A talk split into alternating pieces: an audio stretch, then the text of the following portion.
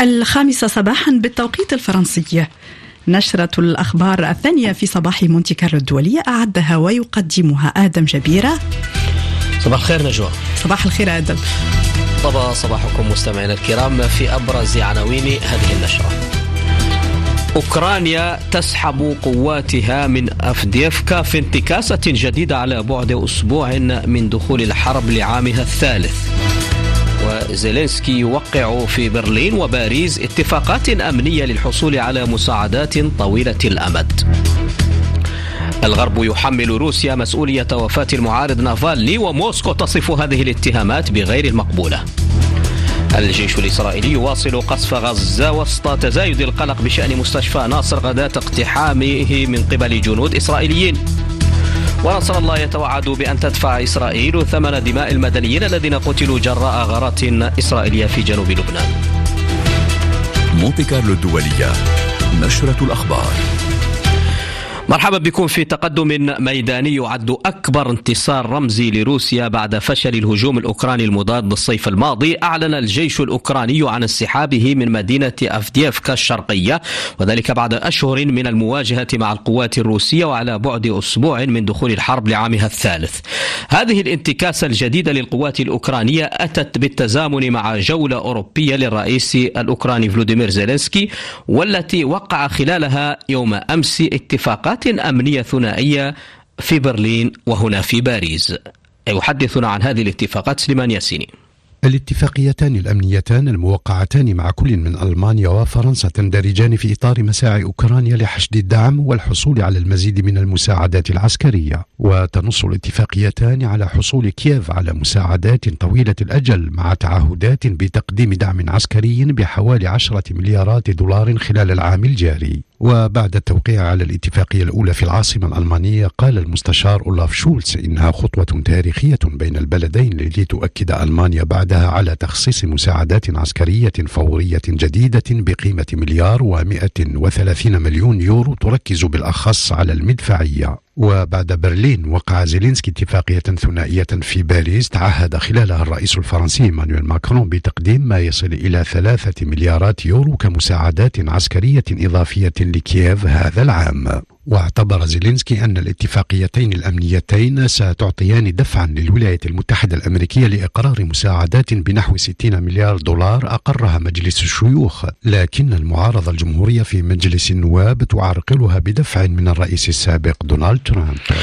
علاوة على الاتفاقات الأمنية الموقعة في برلين وباريس فقد هيمن إعلان وفاة المعارض الروسي أليكسي نافالني على زيارة زيلينسكي. هذه المستشار الألماني استنكر وفاة هذا الأخير قائلا إن المعارض الذي عاد إلى روسيا بعدما خضع لعلاج في برلين إثر محاولة تسم تسميم قبل سنوات دفع الآن حياته ثمنا لشجاعته كما قال المستشار الألماني. هذا فيما اعتبر الرئيس الفرنسي أن وفاة وفاة نافالني تذكر بواقع ما وصفه بنظام الكرملين وتشدده. الوفاة المفاجئة لأليكساي نافالني تذكرنا بطريقة مأساوية للغاية بواقع نظام الكرملين وتشدده يسجن وهذا ليس جديدا. في الأشهر الأخيرة زاد من تشدد موقفه تجاه المعارضين ولكن أيضا تجاه الجمعيات. وأعتقد أن هذا يعني أن روسيا دخلت مرحلة جديدة. مرحلة من استهداف الدول الأوروبية من خلال أعمال التضليل. ولكن أيضا الهجمات السبرانية على نطاق واسع والتشدد في بلاده على بعد أسابيع قليلة من موعد الانتخابات حيث ساد شكل من أشكال الإفلات من العقاب يقتلون معارضا ويمنعون مرشحين آخرين. من جانبه حمل الرئيس الأمريكي جو بايدن الرئيس الروسي فلاديمير بوتين وزمرته زمرته على حد وصف بايدن المسؤولية عن وفاة نافالني وتحدث وزير خارجية بريطانيا من جهته عن وجوب محاسبة بوتين على ما حصل واستدعت بريطانيا الدبلوماسيين الروس. هذا فيما طالب الأمين العام للأمم المتحدة أنطونيو غوتيريش بإجراء تحقيق كامل وشفاف وذي صدقية. روسيا وصفت الاتهامات الغربية بغير المقبولة داعية إلى ضبط النفس وانتظار النتائج الرسمية لفحص الطب. الشرعي. وفاة نافالني ألقت أيضا بظلالها على التصريحات على هامش مؤتمر ميونخ السنوي للأمن الذي افتتح أمس ويستمر حتى يوم غد الأحد. وتتصدر التطورات في أوكرانيا وغزة نقاشات هذا المؤتمر هذا العام في نسخته الستين والتي تشهد حضور عشرات القادة والمسؤولين الكبار بمن فيهم نائبة الرئيس الأمريكي كامالا هاريس التي دافعت بحماسة عن الدور القيادي للولايات المتحدة والتزاماتها بوقف الأزمات الدولية في وقت يشعر فيه الأوروبيون بالقلق بشأن احتمال عودة ترامب إلى السلطة وعرقلة المساعدات الحيوية لأوكرانيا. عن افتتاح مؤتمر برلين أو مؤتمر ميونخ عفوا للأمن هذا تقرير منصف سليمي من هناك.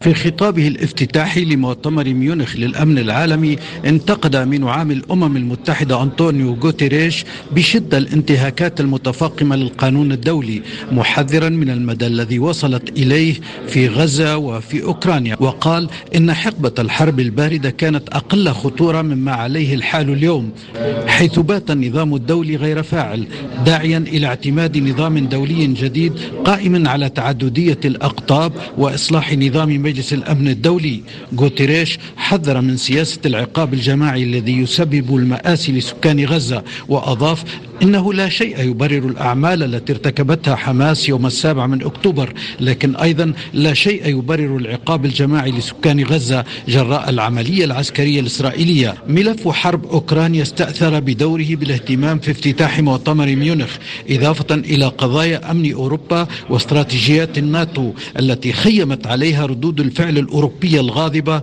من تصريحات الرئيس الأمريكي السابق دونالد ترامب. منصف سليمي مؤتمر ميونخ مونتي كارلو الدولية.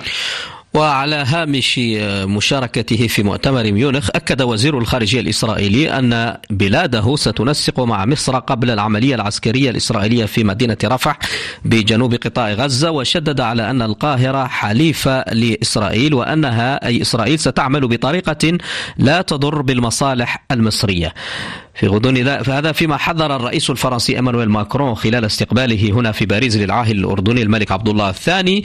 حذر من أن أي هجوم إسرائيلي على رفح سيتسبب في كارثة إنسانية غير مسبوقة، يأتي ذلك فيما وصلت إسرائيل قصف غزة بما في ذلك رفح الملاذ الأخير للفلسطينيين في القطاع، وأيضا واصلت محاصرة مستشفى نصر في خان يونس مما ترك المرضى والأطباء عاجزين وسط حالة من الفوضى. وفي خضم التطورات في غزة قتل شخصان برصاص فلسطيني بجنوب إسرائيل في عملية. قال رئيس الوزراء الإسرائيلي إنها تبين أن البلاد بأكملها هي جبهة حرب. من القدس زياد حلبي.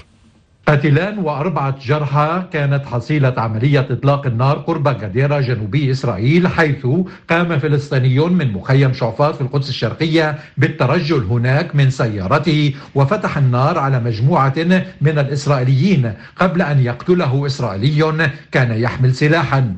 وزير الأمن القومي الإسرائيلي بن كبير وصل إلى موقع العملية حيث أشاد بخطته لتسليح الإسرائيليين وشدد على ضرورة تكثيف القتال في كل الجبهات العمليات بدون هوادة على حد تعبيره. فيما قال رئيس الوزراء الإسرائيلي أن العملية تبين بأن كل مساحة إسرائيل هي جبهة واحدة وأن من وصفهم بالقتلة لا يأتون فقط من قطاع غزة ويريدون قتل جميع الإسرائيليين على حد تعبير نتنياهو الذي توعد باستمرار القتال حتى النصر المطلق كما قال زياد حلبي القدس مونتي كارلو الدولية. رفضت محكمة العدل الدولية طلبا جديد لجنوب إفريقيا ضد إسرائيل بعدما أعلنت عن استعدادها لشن هجوم على رفح قائلة إن هذا الوضع المقلق يتطلب التنفيذ الفوري والفعلي للإجراءات التي صدرت عن المحكمة يوم السادس والعشرين كانون الثاني يناير والتي يشمل تنفيذها كل أنحاء قطاع غزة بحيث لا يستدعي الأمر إعلان إجراءات إضافية تقول المحكمة. غدا استهداف حزب الله اللبناني لشمال إسرائيل بعشرات الصواريخ ردا على غارات إسرائيلية دامية في لبنان. توعد الأمين العام للحزب حسن نصر الله بأن تدفع إسرائيل ثمن دماء المدنيين الذين قتلوا يوم الأربعاء جراء هذه الغارات الإسرائيلية في جنوب لبنان. جاء ذلك في كلمة له عبر شاشة عملاقة ألقاها خلال احتفال حزبي يوم أمس. نستمع إليه. ما فعله الإخوة في الجبهة واستهداف مستوطنة كريات شمونة بعشرات الصواريخ من الكاتيوشا والفلق. نحن عادة الفلق نضرب صاروخ صاروخين. لكن أمس ضربنا الثكنة العسكرية التابعة لكريات شمونة بعدد من صواريخ الفلق وعشرات صواريخ الكاتيوشا هلا في إصابات في دمار في خراب محدود معين. لكن من البداية قلنا هذا رد. أنا أقول لكم نساؤنا وأطفالنا الذين قتلوا في هذه الأيام في النبطية وفي الصوان وفي غيرها سوف يدفع العدو ثمن سفكهم لدمائهم دماء.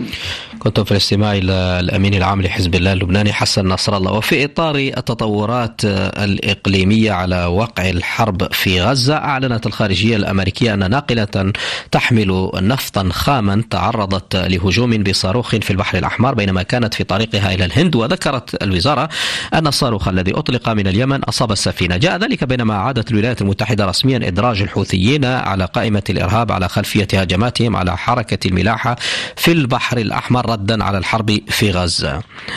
وذكرت وزارة الخارجية البريطانية في بيان أن الوزير ديفيد كاميرون التقى مع نظيره الصيني وانغي في مؤتمر على هامش مؤتمر ميونخ للأمن وطلب منه أن تستخدم بكين نفوذها على إيران للضغط على الحوثيين بخصوص هجماتهم في البحر الأحمر.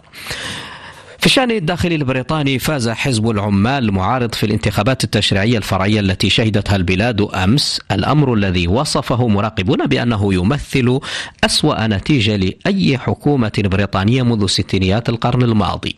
هدى العناس. في ضربة جديدة لرئيس الوزراء البريطاني ريشي سوناك ألحق حزب العمال البريطاني بزعامة كير ستارمر هزيمة مزدوجة بالمحافظين الحاكمين خلال انتخابات تشريعية فرعية. ورحب كير ستارمر وهو الأوفر حظا لتولي رئاسة الحكومة بعد الانتخابات التشريعية المقررة هذه السنة في البلاد بهذه النتيجة التي وصفها بالرائعة. كما أن ما يحسب لزعيم الحزب هو قدرته على على شبح معاداة السامية بعد تعليقات صدرت عن مرشحين اعتبرت معادية للسامية.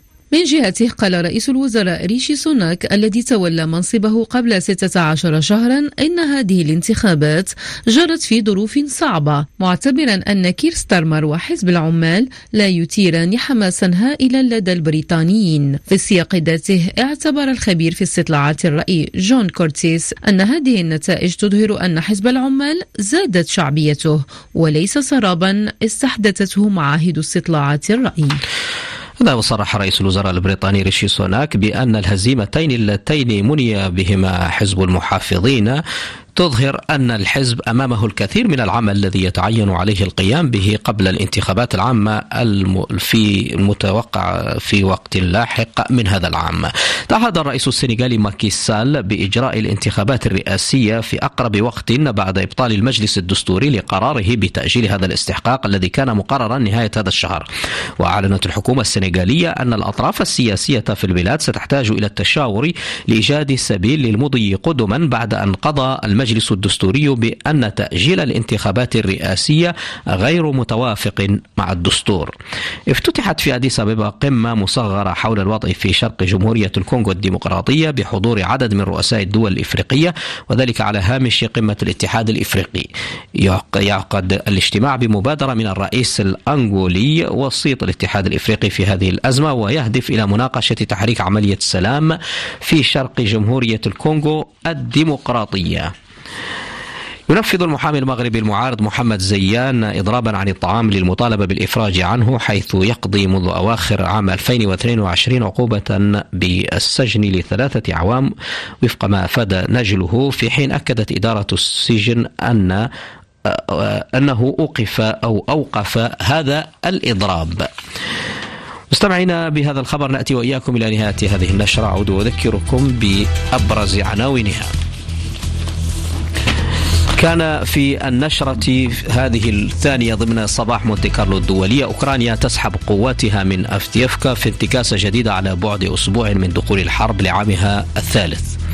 وزيلينسكي يوقع في برلين وباريس تزامنا مع هذه الانتكاسة. اتفاقات أمنية للحصول على مساعدات طويلة الأمد الغرب يحمل روسيا مسؤولية وفاة المعارض نافالني وموسكو تصف هذه الاتهامات بغير المقبولة.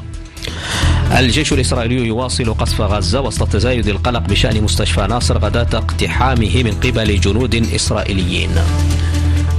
شكرا لحسن استماعكم. الفترة الصباحية تتواصل معكم دائما. شكرا آدم ومستمرون معكم في صباح مونتي كارلو.